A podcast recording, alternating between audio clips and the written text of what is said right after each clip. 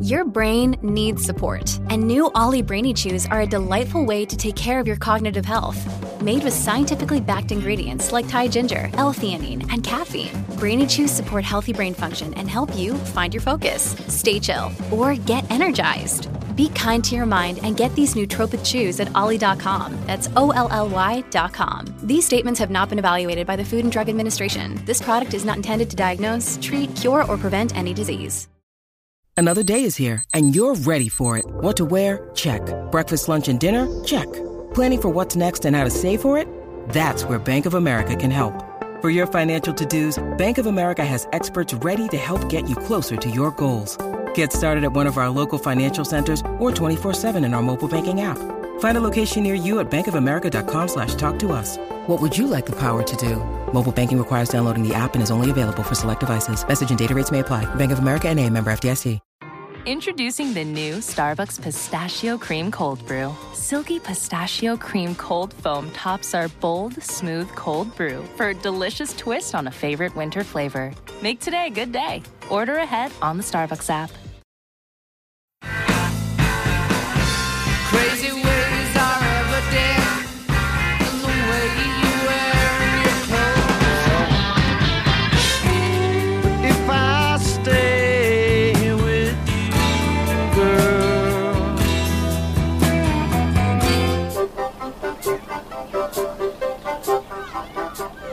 Welcome back to Almost Famous Minute, where we're discussing the 2000 Cameron Crowe film Almost Famous, one minute at a time.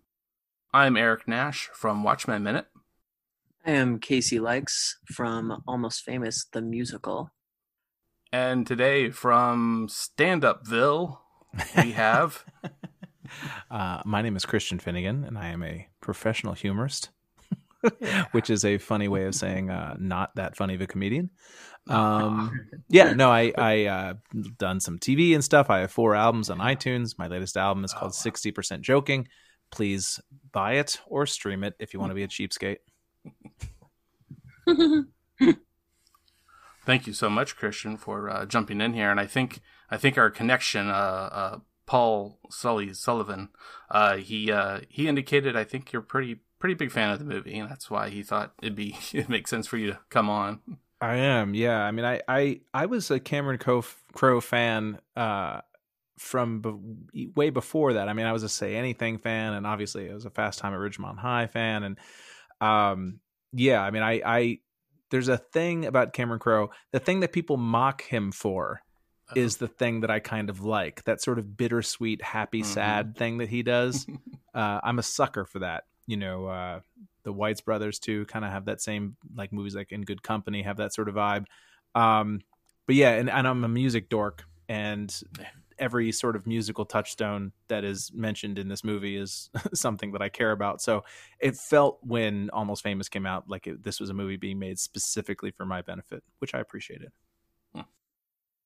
That's very cool, and yeah, and and uh, and like like like I've already like we already heard, uh, Casey is is back. Uh, like I said, for as a kind of unofficial, no responsibility co-host, and I really appreciate that. We had a great minute last time with uh with David, really doing doing really well. No no pressure, Casey, doing really well as a co-host and getting some Great, great I questions. follow up my act. great questions for you, I think, Right. but we're not. Well, I think I, I think I would say that I put in the years to become this co-host position. Yep. Um, really, I really put in the work. I'm really, I'm really happy I made it this far. Thank you.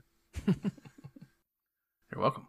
Um, so uh, today is minute 69, and it starts with Ben offering a thousand more words and ends with William taking the laundry. It's really difficult for me as a comedian to not make a minute 69 joke, but I'm going Yeah. to forego it because we are professionals and adults. We did talk about this last time. the very like end, right yeah. after the deflowering scene. Let's just say this podcast is nice. Annie Hoozle. Sorry, as you were. Oh no, it's fine. Um, yeah, so I mean, we're hearing right off the bat, you know, uh, Ben continuing his uh, his uh, you know enticement, kind of maybe to to William. Uh, you know, he's going to try and get William a thousand more words. So, and we previously no, I mean, unless he, unless there may, be, may have been a time in between where a deleted scene, but I mean, I've, I've been covering the deleted scenes pretty well, um, too, uh, that, that are, end up on the un- untitled cut, which, which, uh, I don't know if either of you are, are, are familiar enough. I mean, I, Christian, I think you might be.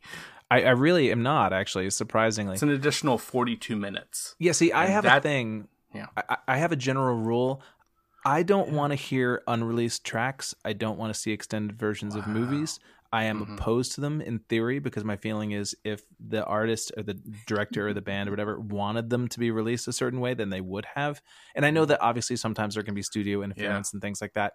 But I mean, I'm not saying I'm like vehemently against it, but I, you know, when there are posthumous albums released or you know the director's cuts of movies, like I, I'm not so much interested. I, I, I like I like sort of singular versions of pieces of art, and Mhm. I, I'm sometimes I feel like those sort of uh, extended releases can be a bit of a, a, a wormhole and can kind of diminish the impact of a piece of art. But Hmm. that's just my silly little opinion. Yeah.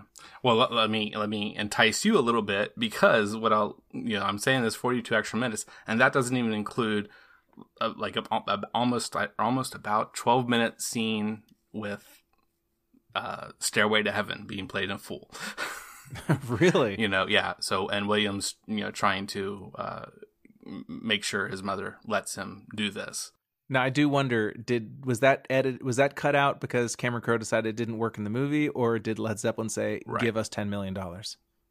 I don't know about 10 million, but uh, yeah, it was yeah that was the that was the one track you know that they didn't want used. But You know, also they- though, it's like yeah, they I mean yeah, Misty Mountain Hop I know is is in the movie, Yeah. uh, so it's like obviously they did get some clearance from Led Zeppelin, but they're notorious in terms of you know cracking down Oh, on YouTube clips and you know uh, their their blockers big Mm-hmm. time. Uh, so it wouldn't surprise me if the the price tag on Stairway to Heaven made it a little cost prohibitive.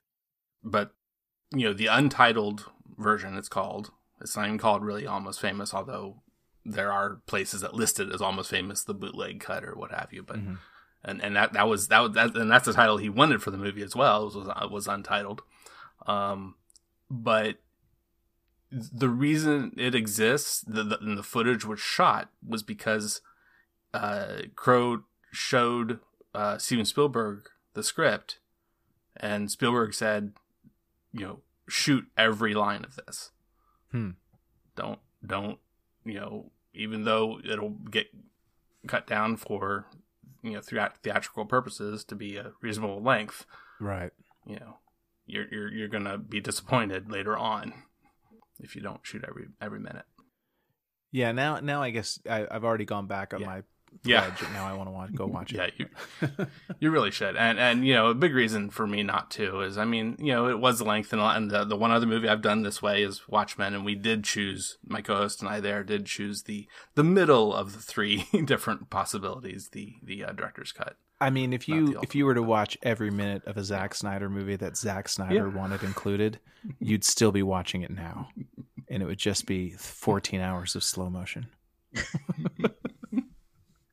that's right. So, um i can't Sorry, I argue didn't mean to i can't argue. I, I, lo- I love that movie but and, and most of his others. Um, Yeah. but yeah, no, I, I, uh, I will. How, how, where is that available? Is it, is it something you can stream, or do you have to buy like a bootleg DVD somewhere? no no uh it came officially out came out officially uh, on, i got it on blu-ray off of amazon Oh, really? yeah Yeah, yeah, I'll have to track that down. So so then Ben says it's it's in consideration for the cover, you know, and this is where I'm talking about Rolling Stone magazine. Some people like that I have had come in, um, like my former co-host a couple weeks ago, um, from Watchmen Minute. He, he still hasn't seen this whole movie. he's just come in for a few minutes here here or there. Um, when I've asked him, and he's been real, real great about doing that. But um, you know, uh, you know, and he previously wrote, and that's why I was kind of getting out a little bit before too. Is is he previously wrote for Lester Bangs a thousand words, and as far as we know, three thousand words was what this article is supposed to be, and so now supposedly, unless there was other more previous, you know, uh, increases in the number of words, this is now a four thousand, so a third more. Yeah, And- you know, and I don't, I don't, if you, I don't know if you want to recount the entire minute or if I should just jump in. Oh yeah, But, yeah, um, yeah. We can jump around. That's well, I, you know, obviously, everybody knows. Anybody who cares about this movie knows that it's loosely based on Cameron Crowe's actual teenage experience. But sometimes I feel like that whole "based on my real life" or "based on a true story" can be a bit of a uh, a cover for some unrealistic sort of Yeah. things.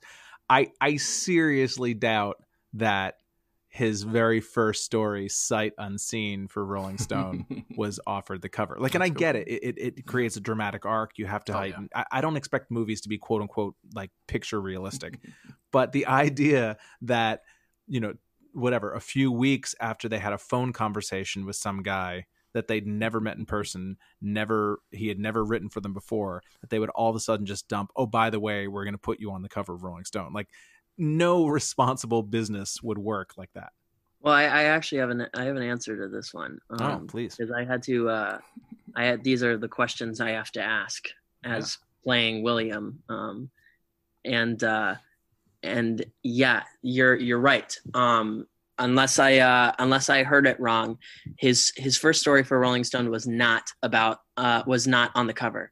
However, uh, getting on the cover was his dream um, as a writer, and and that's a whole different story for another day about you know when when he achieved that dream he was like oh well i guess i'll make movies now but that's that's that basically i mean it's, it's so funny. Wow. um it's so funny but they the reason he put it in this and it had to be the cover in this is because um the dream kept advancing. It was uh it was a first um that he just wanted to write for rolling stone. And then the next dream was that he um wanted to write a, a feature for rolling stone. And then and then the next dream was that he wanted a cover and then the next dream after that was he wanted a cover with his name on it. So all of those dreams are represented in this movie in as one story. They just keep Sure. advancing. So instead of him like getting new jobs that advance that dream it is it is the same job. They just keep changing the importance of it yeah I, I get it from a dramatic arc perspective like you you know you want to heighten the stakes to a you know uh that sort of moves the action forward. But it does like there's nothing in any of the conversations between william and ben Fong torres that would lead any responsible editor to be like you know what?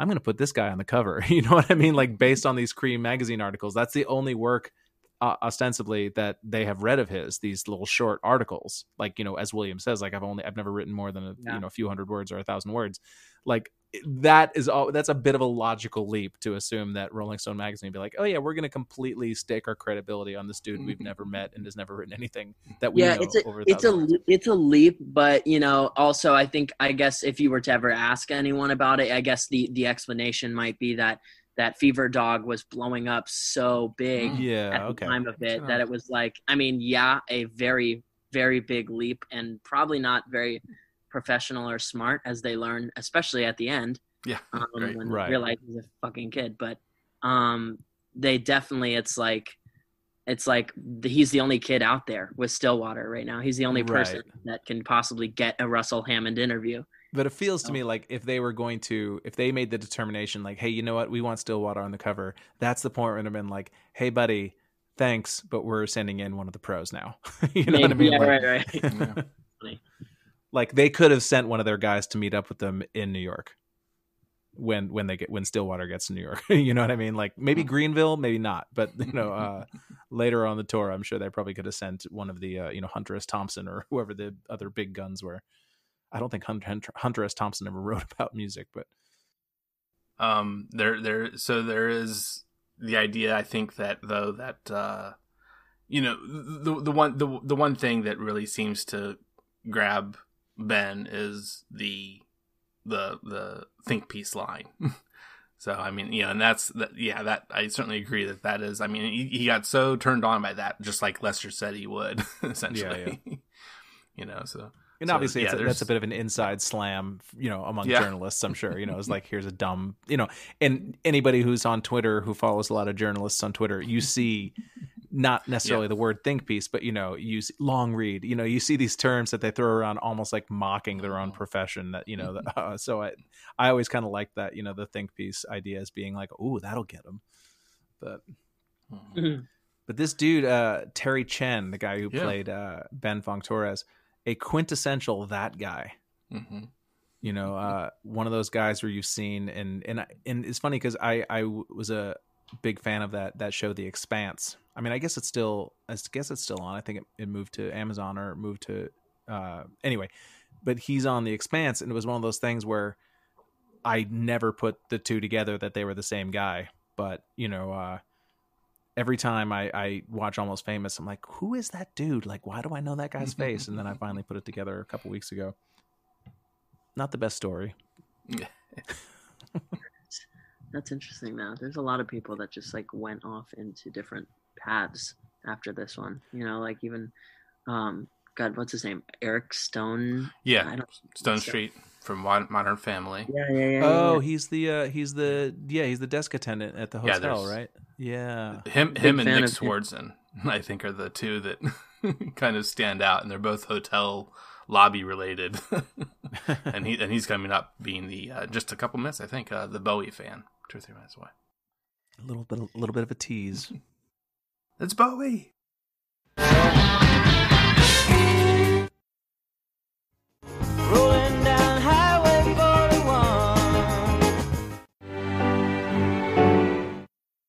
Um. So and and, and Ben ends his his bit of dialogue here with the word crazy, and William likes to repeat it. yeah. Yeah, and that that again, that felt a little it felt a little overt, like the cover of Rolling Stone magazine. Crazy. It's like, uh, all right, we get it. As an audience member, this is an important moment. I understand. I I don't know what it is that there's nothing I enjoy more than insulting and mocking the movies that I love the most. Because I, I I love I've probably seen this movie seventy times, Okay. and I can Hmm. find something negative to say about almost every moment. But that's more a me thing. Interesting. Man, it's crazy that. Well, I don't mean to be. I, I just said crazy. That's not meant at all. But um, You're taken with the spirit of Ben Fong Torres. yeah, yeah, yeah. Very taken. Um, it's those things like that that are, um, so so random and and so uh, I I don't know. So he he says crazy so much that it's it's almost like begging for uh, an iconic moment. You know, like it's like I can't im- I can't tell you how many people say crazy. It's it's like people say crazy to me after the show, or they say, um, you know, obviously the obvious, it's all happening, and and Yeah. so many other quotes. But it's like crazy is said just enough times in this script to where it it sticks with people after the movie's over. You know, just Yeah. enough. I If it, was, if it was just a little bit over, maybe a little obnoxious. If it was a little under, it wouldn't be as iconic. yeah, I mean, clearly this is something that that I guess Ben Fong Torres must have said on a regular basis, and and I'm sure for amongst the people who saw the movie that you know had history with Rolling Stone, I'm sure that was like a really awesome moment for them to be like, oh my god, that's totally what he says, you know. Right. Um, but but yeah, it's just the, the the fact that he repeats the cover of Rolling Stone magazine that that's just it's just to me it's a little too on the nose. Like, yes, we get it. This is a big deal. but uh I did a little uh reading just, you know, uh Wikipediaing of uh Ben Fong Torres. I, I don't know if you guys have discussed this or not, but that his father came to America from China and posed as Filipino to avoid the Chinese hmm. Exclusion Act. That he's, he was a, What? yeah, that he was a he was a Chinese man, his father, a full 100% Chinese, but because the Chinese Exclusion Act was in effect at the time, he he came over and he called himself Ricardo Torres. Uh, Hmm. and posed as Filipino as a way to, to avoid it, and so that then Wow. later, once they were Wow. settled in uh, San Francisco or the you know Northern California, they made uh, I guess his original name was Fong, and then Ben Fong Torres, like just kind of combine them two to sort of re-embrace his Chinese heritage. So I Mhm. thought that was uh, Cool. kind of interesting. Yeah. Wow, that's that's so interesting. Wow. Yeah, when you hear, you know, you think of this stuff as being ancient history, you know, you hear things like the Chinese Exclusion Act or, you know, Japanese internment camps and these and you think, "Oh my god, these horrible things that happened in yesteryear." It's like, "Nope, that's one generation in the past. That's Yeah, not right. not distant future at all." Or Uh-huh. distant past rather. Jeez, Hmm. that is that's really interesting. I actually I've I've kind of wondered about his name a little bit. So that's that's very interesting. Yeah. Uh, now we are ending the phone conversation, but one one thing I just realized, I don't know if we I don't know if we mentioned it last minute, uh, Casey, is is you know so in your production are you know you're having this phone call there, and and what's that what's that like? Are you is is Ben actually on the stage or is it, is it piped in? Oh yeah, that's a good that's a good question. Yeah, Ben is on the stage. Um, he's kind of off in his uh, a little um, bubble of him- his own that's kind of represented through lighting. You can see that he's in a different space than than I am, and um, he's there with uh, God, what's his name? David Felton. Yeah.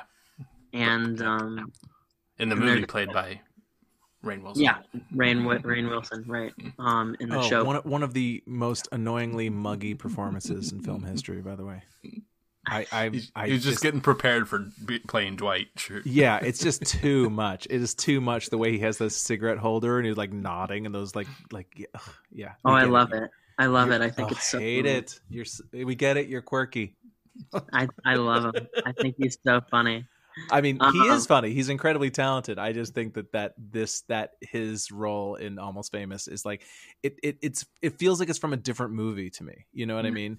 Like it feels like he's doing some sort of slapsticky sort of uh kind of almost like naked gunny type performance or you know airplane type performance in this movie that is mostly realistic but that's again like i said i love this movie i can insult every minute of it Interesting. Yeah, yeah, yeah. Um, yeah. So, so he's on stage with me, and and we just kind of talk through there. It's it's pretty cool. Now, uh, I'm sure I'm sure you've already covered this, Casey. I don't mean to uh, reiterate okay. old stuff, but are how many of the songs, the Stillwater songs, are they are they in the musical? Are any of them actual Just Fever Dog. just Fever Dog? Okay, and are the rest of the songs original songs, or is it like a jukebox musical kind of thing? It's uh it's half and half. Um, it's a little more original um than than uh jukebox, but there's there are a lot of '70s um hits in there. Um, Something some in the from the soundtrack. probably. Um, yeah, something in there in the air was uh I believe in a workshop of it, but Mhm. um, but we have um we have some other songs kind of in the feel of something in the air and uh like for example like uh we have we have tiny dancer which is from the soundtrack and then we have um uh, there's a couple more in there that are from the soundtrack of the movie, but then there's a few in there that are just not even in the soundtrack of the movie, but they're from the 70s. Mhm. Um, but yeah, Um, and then we get Polexia. We're finally finding out what she wanted. Yeah, right. I want Cliffhanger. some coffee. What an interesting career Anna Paquin's had. Like, you know, Yeah. somebody who, you know, made such a massive splash in the piano and then kind of this movie sort of took place in those sort of middle years where people didn't really know what to do with her. And then to, you know, have True Blood kind of have be her vehicle for a thousand years, however long that show ran. But um but yeah, I've always I've always liked her and I, I was always happy to kind of see her have continued success and I wish that she had been in this movie more because I think she's great in it. um, I was wa- listening to the interviews. I don't know if you guys listened to that podcast uh, that um, was kind of like the 20 year anniversary, and they interviewed yeah. all the people from the movie. Um, just recently came out, so I was listening to that, and um, Patrick was talking about how you know obviously he originally had a crush on Kate, and then uh, and then he had a crush on um, Anna, and then he had a, pa- a crush on uh, um, Fairuza, and I I was like that's so- that's so me. That sounds like me. Like if I had been on that set, if I had been on that set, I I I mean, of course you're gonna fall in love with Kate Hudson, but but man, Anna's Anna was his age. You know, Anna was his age. at the Sure. Yeah. time. She was yeah. still in school, and um, And to have to have those kind of scenes, those sort of romantic coming of age sexual scenes, while you yourself are sexually coming of age, had to be just like the worst sort of sort of stress boners. Uh, like like he talked he talked about how he was, he was scared of that scene because he was like, I need to wear a dancer's belt because I was worried worried about you know. certain Oh, absolutely. psychological- It was it was funny. It was such a good interview. Yeah, that is like the sweetest of all tortures, I imagine. like this poor kid who's never been in a movie before, and now he's in front of like a hundred people, you know, sporting full wood. And one of them has an Oscar. Yeah, exactly. And, and I do have a uh, episode title now for sure. Stress, stress, Stress boners. Always looking. yeah, Fairuza Balk is another one. Like, like she, I don't, I can't think of anything she's ever not been good in. Mm-hmm. And I kind of, I kind of wonder, you know, I mean, you never know what where where people's lives are. I mean, you always, whenever somebody's been in movies and they stop being in a lot of movies, you always think like, what happened to so and so? It's like Yeah, it's right. entirely possible that she moved on with her life and is interested in different things and et cetera and so forth. But in terms of pure talent, I mean, she's she's been great in everything, and so I I would I kind of hope that that she gets something to to really kick ass in again. Yeah, it looks like she's doing the show called Paradise City right now. It's a TV show, and then uh, Hmm. yeah, it. It actually does look like she's she's been working every once in a while. It's like uh, about a project a year or Yeah. project every couple of years. Um, but I'm sure you know she just had banger after banger in the beginning of her of her Yeah. career. She's she's living, man. She's living off that those those those checks coming in every Those month. sweet ass American History X royalty checks. Um, and we also get the other uh, kind of continuation of something that was being said a good uh, uh, two minutes ago, or I, I would say now, um, that Greenville is so boring. yeah, is is Greenville, North Carolina? Is that Yeah, I think so. Yeah, because I think I think I did a college gig once at UNC. Greenville, and there were hay bales next to the stadium. Yeah. So, so they weren't lying. I don't know. That's pretty exciting if you ask me. That's pretty cool. It was like a homecoming weekend kind of thing, so they might have been aesthetic hay bales, but it was like an outdoor show inside like a tent, and they had like hay bales everywhere. And so I'm pretty sure that was Greenville, North Carolina. Hay bales used as aesthetic gives me like Footloose remake vibes. Yeah, yeah, like a high school production of Footloose. yeah, just take a couple hay bales up there. They'll get it. It's the country. you know, country folk put up a hay bale there. yeah. Um, William saying I never, I've never written anything more than a few pages in my whole life is is so interesting because when I really think about, you know, essays or, or anything I've written, you know, I've written screenplays which are really easy to get a, you know, a lot of things out of. You know, you can get a lot of pages of screenplay out, but but really it's just you know pages of of an interview interviews and about this one band that you're traveling around with and when you're also battling the internal um issue of of what can i tell them? What can i write down? And then versus um you know what what are the guys going to like at rolling stone and what are the guys going to like in the band? So it's like when when you really think about the two of those issues against each other i mean he's not really left with much you know like he's not really met, left with a lot of material that can please both sides. So it's like, you know, when he's saying I've never written more than a few pages in my life, um, it- that's scary enough on its own. Like writing a whole Yeah. bunch of pages of you know so many thousands of words, that's scary enough. But then you know, a, coupled with the fact that he just doesn't know what he's going to actually put on that on that paper.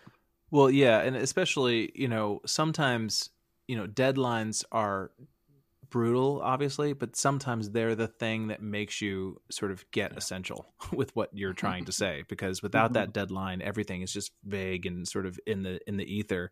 And sometimes like, oh no, I have to have this done tomorrow. I just have to pick something and I can't really overthink it anymore and I have to sort of pick a mm-hmm. focus. And, you know, I wish I didn't work that way when I try to write things. If I don't have a deadline, it probably isn't going to get done because I just I spend too much time creating outlines and making notes and doing all these random things and I need that sort of ticking clock and uh you know I think the movie sort of captures that you know pretty well. I can't imagine what it was like to get a deadline in the era before, you know, Microsoft Word or you know where where all of a sudden you're trying to write something from scratch on paper or on a typewriter. Like I can't even fathom that. Like think of how much think of how much of writing now is really sort of self-editing as you go. It's I'm going to move this paragraph up here. Think about like getting 3 pages into an article and realizing that the the the most recent paragraph you wrote is how the piece should start. Well, now that's not really a big deal. You just move it up there. But back then, it's like, what do you do? Am I going to start from scratch and type this whole motherfucker like from the, uh, you know, Yeah. that does give me sort of agita when I think of what being a writer meant back then. Uh, you know, and how I mean, in many ways, I guess some of the tools we have now help procrastinate because you can kind of play with things until it becomes meaningless. But, but yeah, that that scene of him sitting in the bathtub with like all the post its and you know that's just that's a nightmare scenario to me. Mm-hmm. Mm-hmm. Hey, listener, are you registered to vote? Headcount is a nonpartisan organization that works with the music and entertainment industry to get fans to vote. To update or check your voter registration status, go to headcount.org, where you will find all the information you need to be ready for Election Day. Are you registered to vote at your current address? More than 60% of eligible voters have never been asked to register. Headcount.org is working to change that. Register to vote at headcount.org. Yeah, and and and, Sa- and Sapphire does a great job at uh, you know and you know trying to give him the confidence. Don't worry, baby, you will. You know.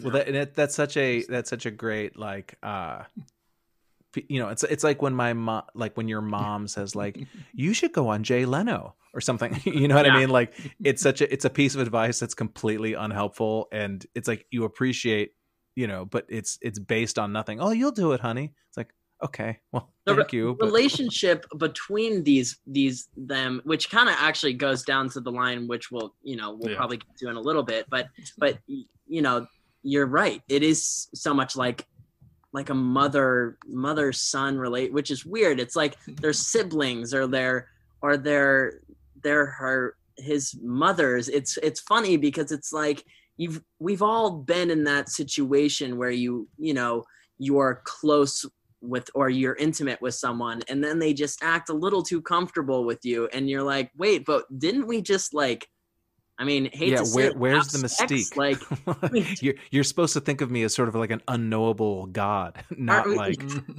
not like oh you're so And you're, like, so sweet honey." asking me to take out the laundry and it's just like it's so it's so random because it's like you know th- this kid is thinking right now.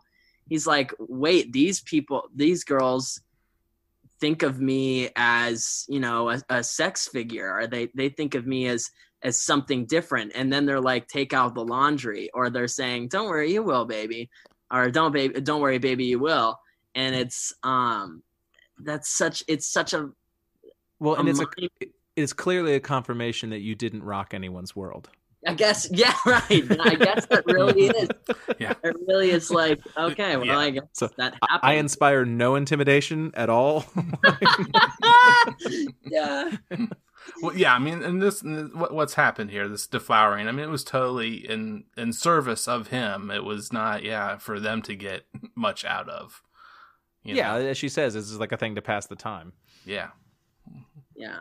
And they have the satisfaction of knowing they took his their virginity, which, uh, from what I understand, was very important to Mm. them. That was kind of their entire drive to do that. Well, you know, and a lot of things about this movie play differently in 2020 than they did in 2000, and certainly than they did in the era in which it's staged. You know, a lot of a lot of that sort of like 70s rock band being on the road, fucking groupies type thing. You know, it strikes me as very different. You know, uh, I don't want to use a cliche, but post Me Too.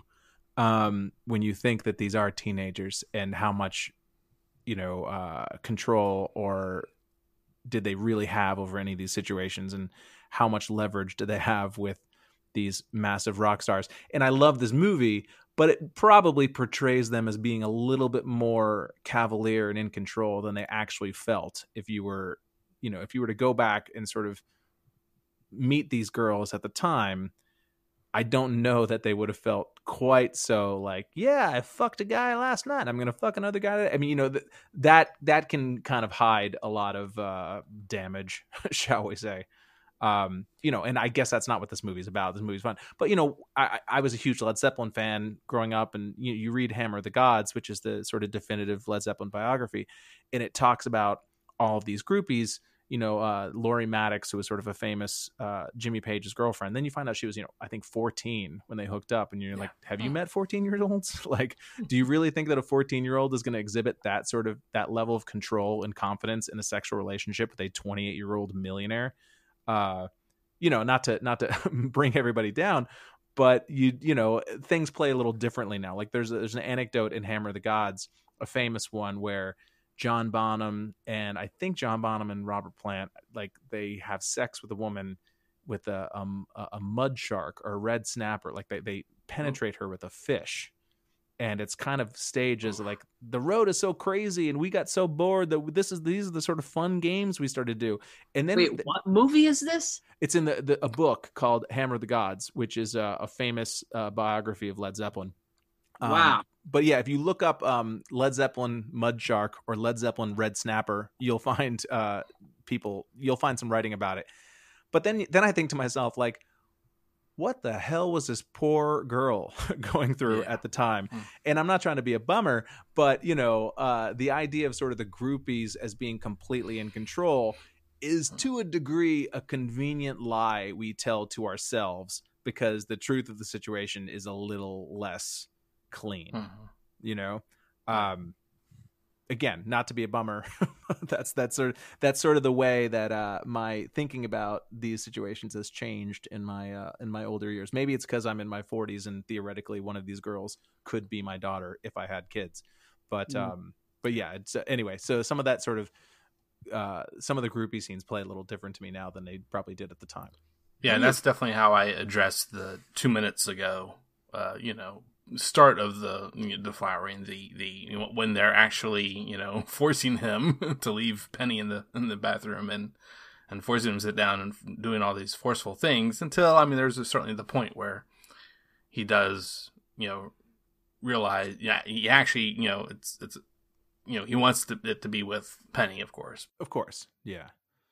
Well, I'm sure Cameron Crowe experienced it that way. He was a teenager at the time. I'm sure he experienced it as being like a really fun, silly, goofy situation. But uh but anyway, you know, I'm not again, it's uh it's just it's just as times change, some of the some of these scenes I, I I see differently than I did at the time. Definitely, yeah. Um, I Penny Trumble, who Penny Mhm. Lane is partially based on, um, came to the um the musical, and I got to talk to her a little bit, and um, it's kind of interesting because, I, you know, I I'm not a band aid, so I didn't I didn't ask uh, a lot of questions about the band aids themselves. I was obviously asking Cameron most questions about William and, and him and and stuff like that. So I'd be very interested to have this conversation with the girls who actually played the band aids because they they know way more about it than I do. Mhm. But um, just from my few conversations with Penny, it was very interesting because it seemed it seems very very close to to how it was represented in the film. Um, and and and that's not to say that what you're saying isn't isn't you know r- right. Um, but it's it, it did did definitely seem that these girls whether or not they were in control they felt they felt very very much they didn't uh, feel in exploited or, or anything, Yeah. you know. no like no that. they didn't and it was because that you know that whole dialogue at the beginning where they're like they're saying we're not just sex objects we are um we are the inspiration for the music we might have sex with them but it's like that's not why we're here which is you know it what and it's kind of tongue in cheek because there is a joke in there it's like we don't have sex with them just blowjobs which is you know a funny Yeah. line it's a great line but it's like okay like it's like, pretty obvious in that line that it's like yeah they do have sex with them but they don't at least in their minds Yeah. they're not there for that Sure, sure. And At I don't least- mean to pretend that that that you can place a contemporary uh, filter on every uh, movie that was either produced in the past or is set in the past. I mean, things have their own separate reality. I mean, it it was different then because I don't think it necessarily would have occurred to uh, teenage girls or certainly not to the rock stars that there was anything really untoward about this. I mean, you you hear, you know, my, my wife and I both kind of grew up listening to hair metal, and so when we're in the car, we drove home from uh, we drove a, a, about three hours today, and we were listening to the the Sirius XM hair metal station, and so many of the songs involve like fucking teenage girls, and it's treated as kind of like a right, right, guys, like isn't this what every dude wants to do? And and the only negative aspect of having sex with teenage girl is like, will you get caught? And do you know how old she is? Not like like oh my god she's how old like there's it, it's like a consistent theme in like bon jovi songs and obviously a lot of van halen songs and things like that and nobody at the time thought like oh i'm a i'm a scumbag i'm a statutory rapist like they were existing within that sort of social context Mm-hmm. and so it's like i'm not trying to say that like all the girls that you know were quote unquote band-aids or groupies or whatever title you want to use were were secretly exploited and now we're kind of making up the fact that they were enjoying it but it's just like it's impossible for me as a person living in 2020 to watch these scenes and not sort of see those power dynamics in a way that I didn't you know when I when I was younger and I thought like man now life on the road looks awesome Right. Yeah. Yeah. Yeah. Yeah. There is really definitely a a beautiful sad, which is you know I. It's interesting that you say people kind of kind of clown on on Cameron for the whole the whole uh happy sad thing, which I think is is actually. I mean, I I haven't heard anyone clown on. it. I've only heard people say that's why they love his movies. You know the the the beautiful sadness to it and that's what this whole movie really is just this because someone asked me and I, I i don't know about you but I, I get really annoyed when you when actors are asked on talk shows to describe the movie they're in or the musical they're in and they always start with their character they all you uh, you will you'll see it nowadays. You'll just Yeah. they'll be like okay so what's the movie about? And they'll be like well my character does this. And you're and it just always starts with their character. And for some reason that's always gotten under my skin. So someone asked me what almost famous is about. And i gave a horrible answer because trying to describe what almost famous is about without mentioning william is is is virtually impossible. But um i i tried to give a description and it was more along the lines of the beautiful sadness of of these guys life on tour on Mhm. in the 70s you know the 70s you you see all these documentaries come out about rock stars in the 70s and and and and groupies and band-aids from the 70s and it's just they were there the the drugs had no consequences. The the sex had no consequences. These were all things that just had no consequences. So everyone looks back at the 70s that was in that scene with these rose colored glasses because Sure. the the problems didn't happen till later you know the Yeah. heartbreak and the and the the illnesses and all of that didn't start happening till, till it was kind 80s. of before coke totally took over you know what i mean it was yeah and sort of everyone was doing coke it's just no one really i mean it's like people knew it was bad but it was like the consequences came later Yeah. Hmm. It wasn't like a like it was still it was still half in the weed culture and only it started to dip into coke and heroin later it just Right. became you know but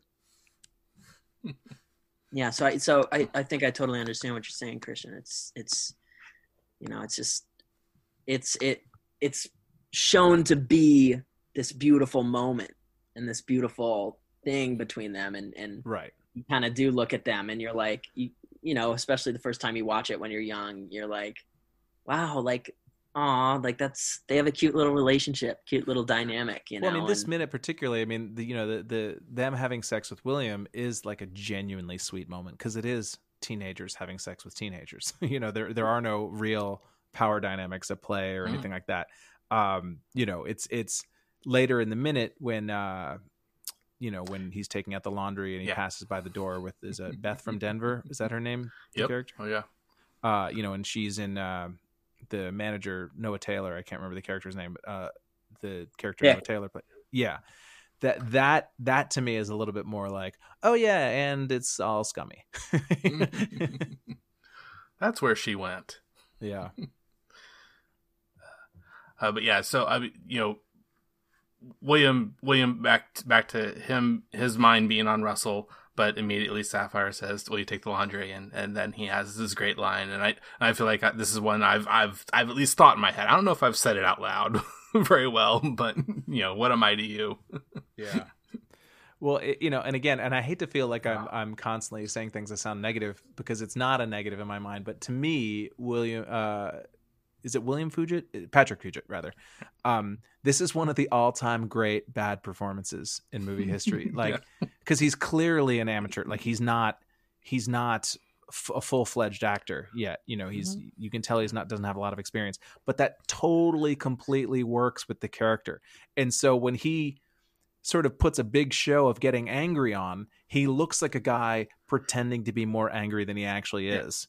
Which completely works because that is exactly Yeah, how a teenager Yeah. would deal with the situation. Like, I feel like I should get upset right now. Like, what Mhm. am I to you? You know, it's it's uh it's it feels like a kid performing in a high school play, uh, which completely works for this character. Um, but yeah, I, I love I love that scene for that reason.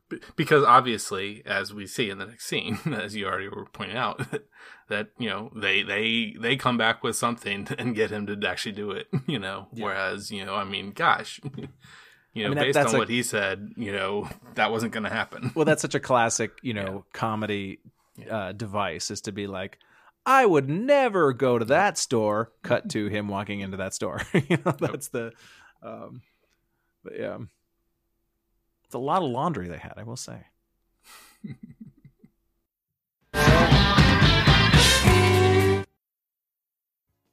Rolling down Highway 41.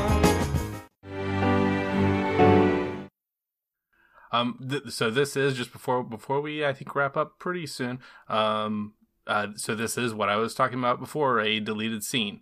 So and it's not even a scene; it's it's it's a, it's a cut, and and and it's actually uh the, the the little bit of ADR that's happened that must be happening here, or at least it was copied around and moved around a bit. You can actually hear the uh hear the uh the bellboy, you know, uh, with his line. Um, what is that? Uh, uh, excuse me, sir, would you mind signing for this? You know that. Mhm. Um, that that happens just a you know essentially at the same time, and that but the rest is the rest of the video is shifted because they cut in a a quick shot to uh, a, a previous door in the hallway.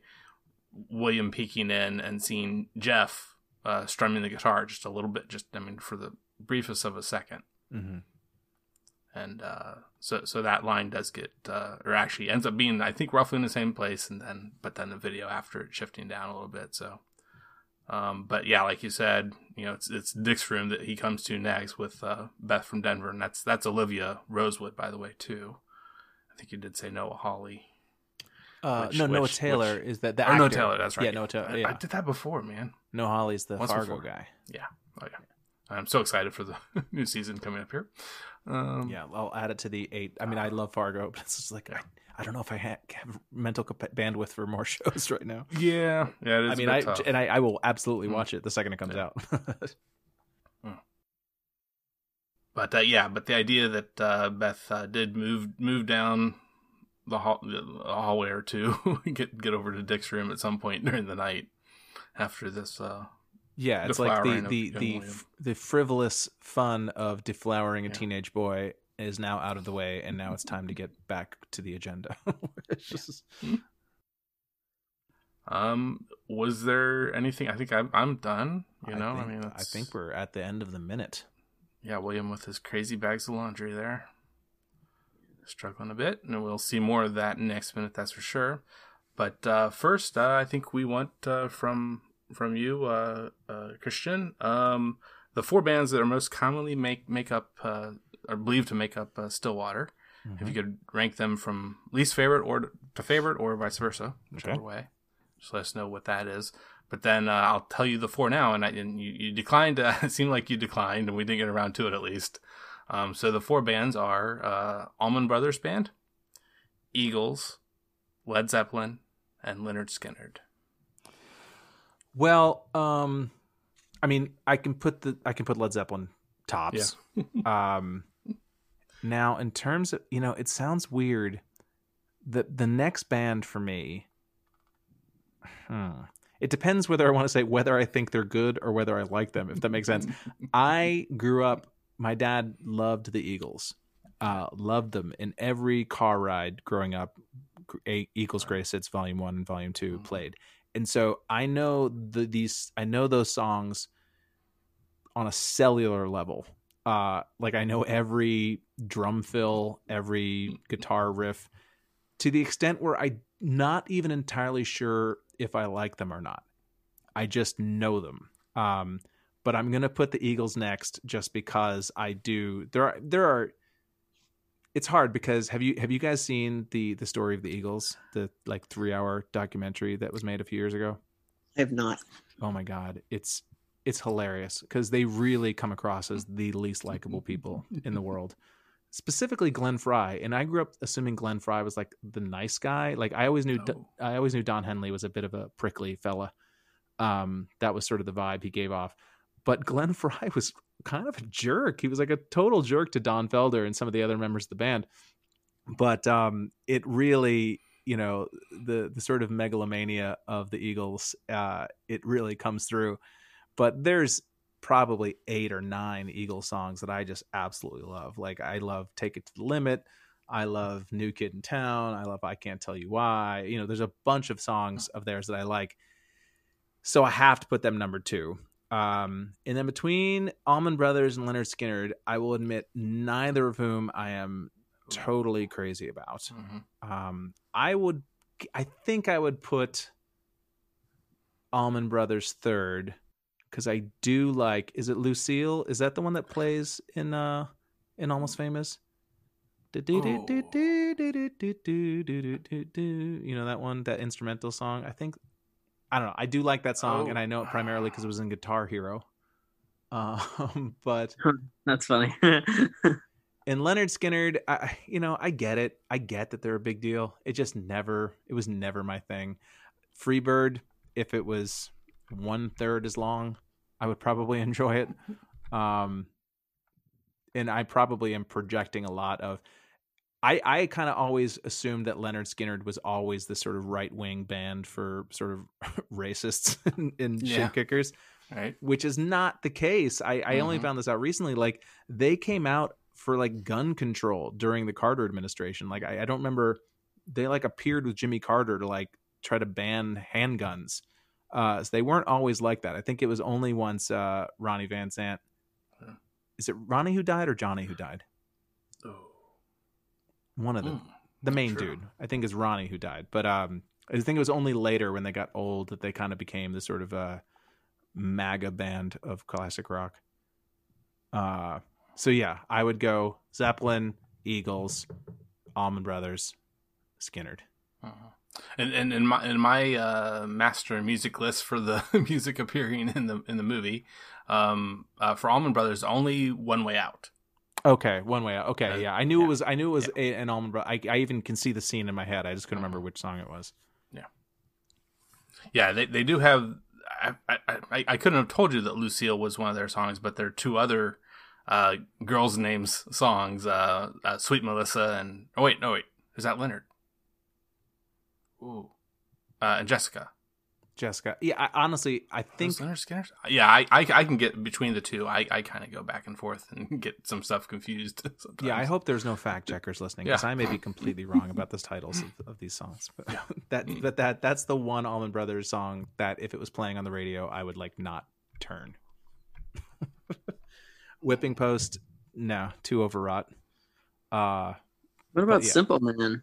Yeah, that, that and that's the one Lynyrd Skynyrd song that's on. It's in the. oh, in is the it? movie. Yeah, yeah. Oh god. Yeah, yeah, yeah. Yeah, because there are no Eagles Eagles songs in the movie.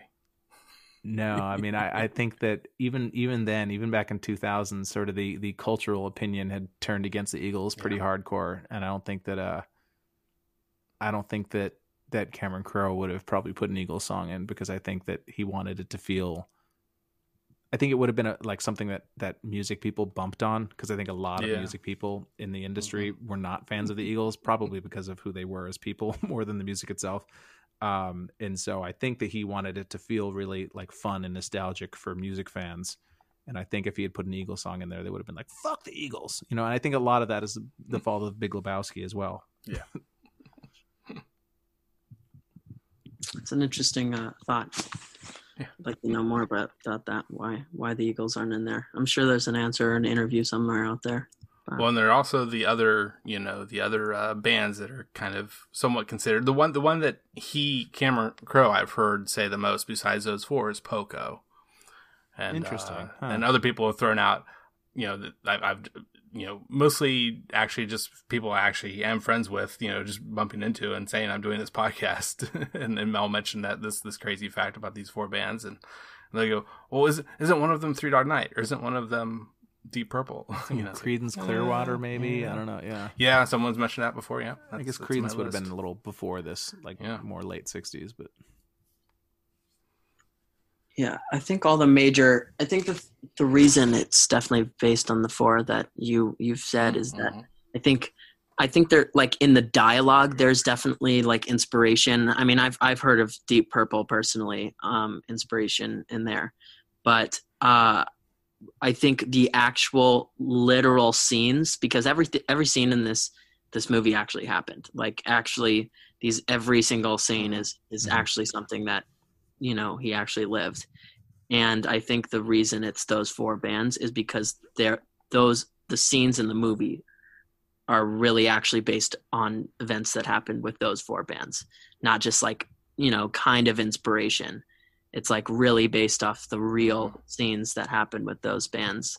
and and for, in some cases it's just the matter of like just one member of the band you know Mhm. i mean especially Yeah. like for the allman brothers and and uh i I often get confused between gregg and duane which Yeah. which which one died you know way back then and then Yeah, unfortunately yeah. the, Duane- the other Duane one died recently passed yeah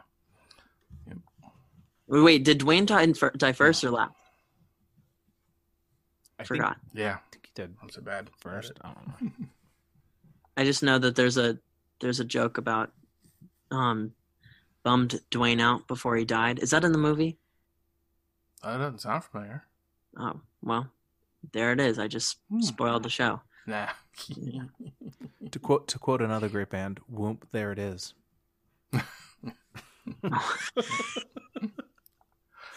I remember I'm an old man, and I remember I had just moved to New York City in the early '90s to go to college, and I was walking outside of Tower Records on Broadway and Fourth Street, uh, and uh, Tag Team, which was the band that did "Whoop, there it is." Uh, it was when that song was popular, and they were doing some sort of promo shoot, and they were all standing there, and there was like the most classic cliche record company douchebag looking guy like like guy with like a high very high ponytail you know that was like way too short to be a ponytail but had pulled it back and just the squarest dorkiest looking dude in the world and i remember him saying to everybody uh, all right party people uh, i'd like to get a whoop there it is started and uh, i'll always rest in my head in awkward white guy history That's great. Um, so uh, Christian, why don't you why don't you just take us into uh, some plugs? You know what? How, how can people Plugs. find you? People can find me on ye old Twitter machine at Christ Finnegan, uh, C H R I S T F I N N E G A N. Um, I have four albums on iTunes and a couple specials that you can uh, find online. My latest album is called 60% Joking. I am in the process of editing a new, a new special that I recorded in the middle of COVID in a tiny socially distanced backyard with not uh, not a tiny backyard but a tiny audience of 28 in a in a backyard um, and that will hopefully be something that is released sometime towards the end of 2020 i hope i don't know exactly know what the schedule is for that but uh but yeah i mean that's that's the best way to find me is probably on twitter. I, I don't do facebook or instagram because i it's just too much for me. It's too much. Um but yeah, yeah, so with that backyard thing, you'll actually will actually hear some some laughing versus the horn honking that I've been hearing so much about. yes You know, exactly yes. that do the yeah luckily it's since it's in a backyard. There's there there is one there is one very audible siren that goes off at one point in the show. Um but i just you know i i, I just called it the hilarity police. Yeah. um but yeah but you can find my stuff online. Um don't bother going to my website. No nobody cares about websites anymore and i haven't updated it since 1933 um but yeah the best best way to find me is probably on twitter That's great. That's that's definitely some stuff I'm gonna actually look out for now, and can't wait. Um, then uh, Casey, how can people find you? Um, what are you up can, to? You can find me at just Casey likes Uh, it's uh, in the na- just is in the is in the name. So um, at J U S T, you know, Casey likes.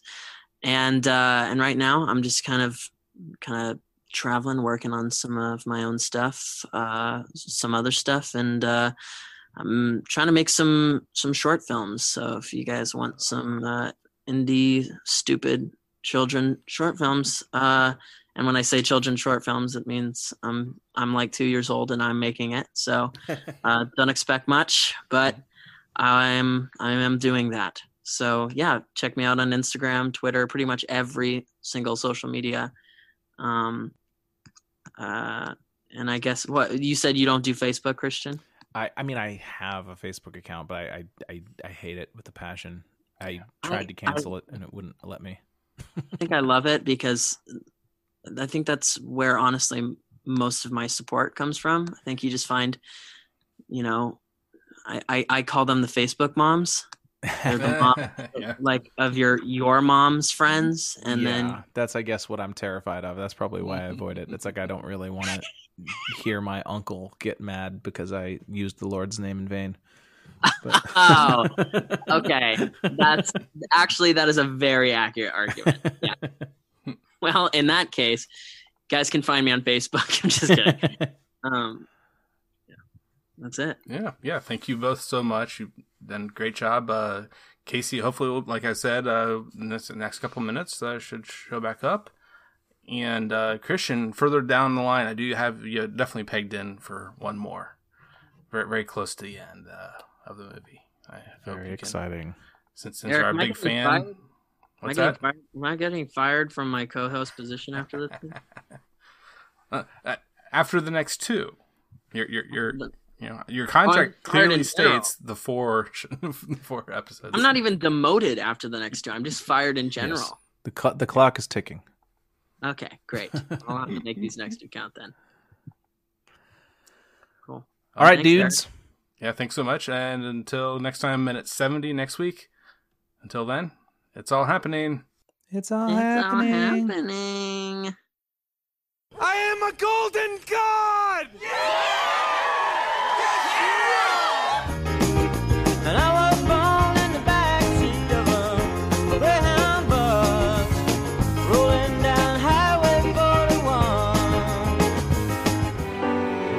Queen of Hearts is always your best bet.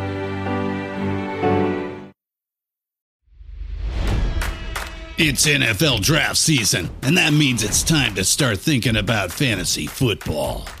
FantasyPoints.com features industry leading experts and prognosticators using proprietary hand charted data to help you score more fantasy points. FantasyPoints.com is the place to go for whatever kind of fantasy football you play. Whether you play fantasy football, daily fantasy sports, or do a little bit of everything, Fantasy Points has the meticulously researched content to guide you to victory.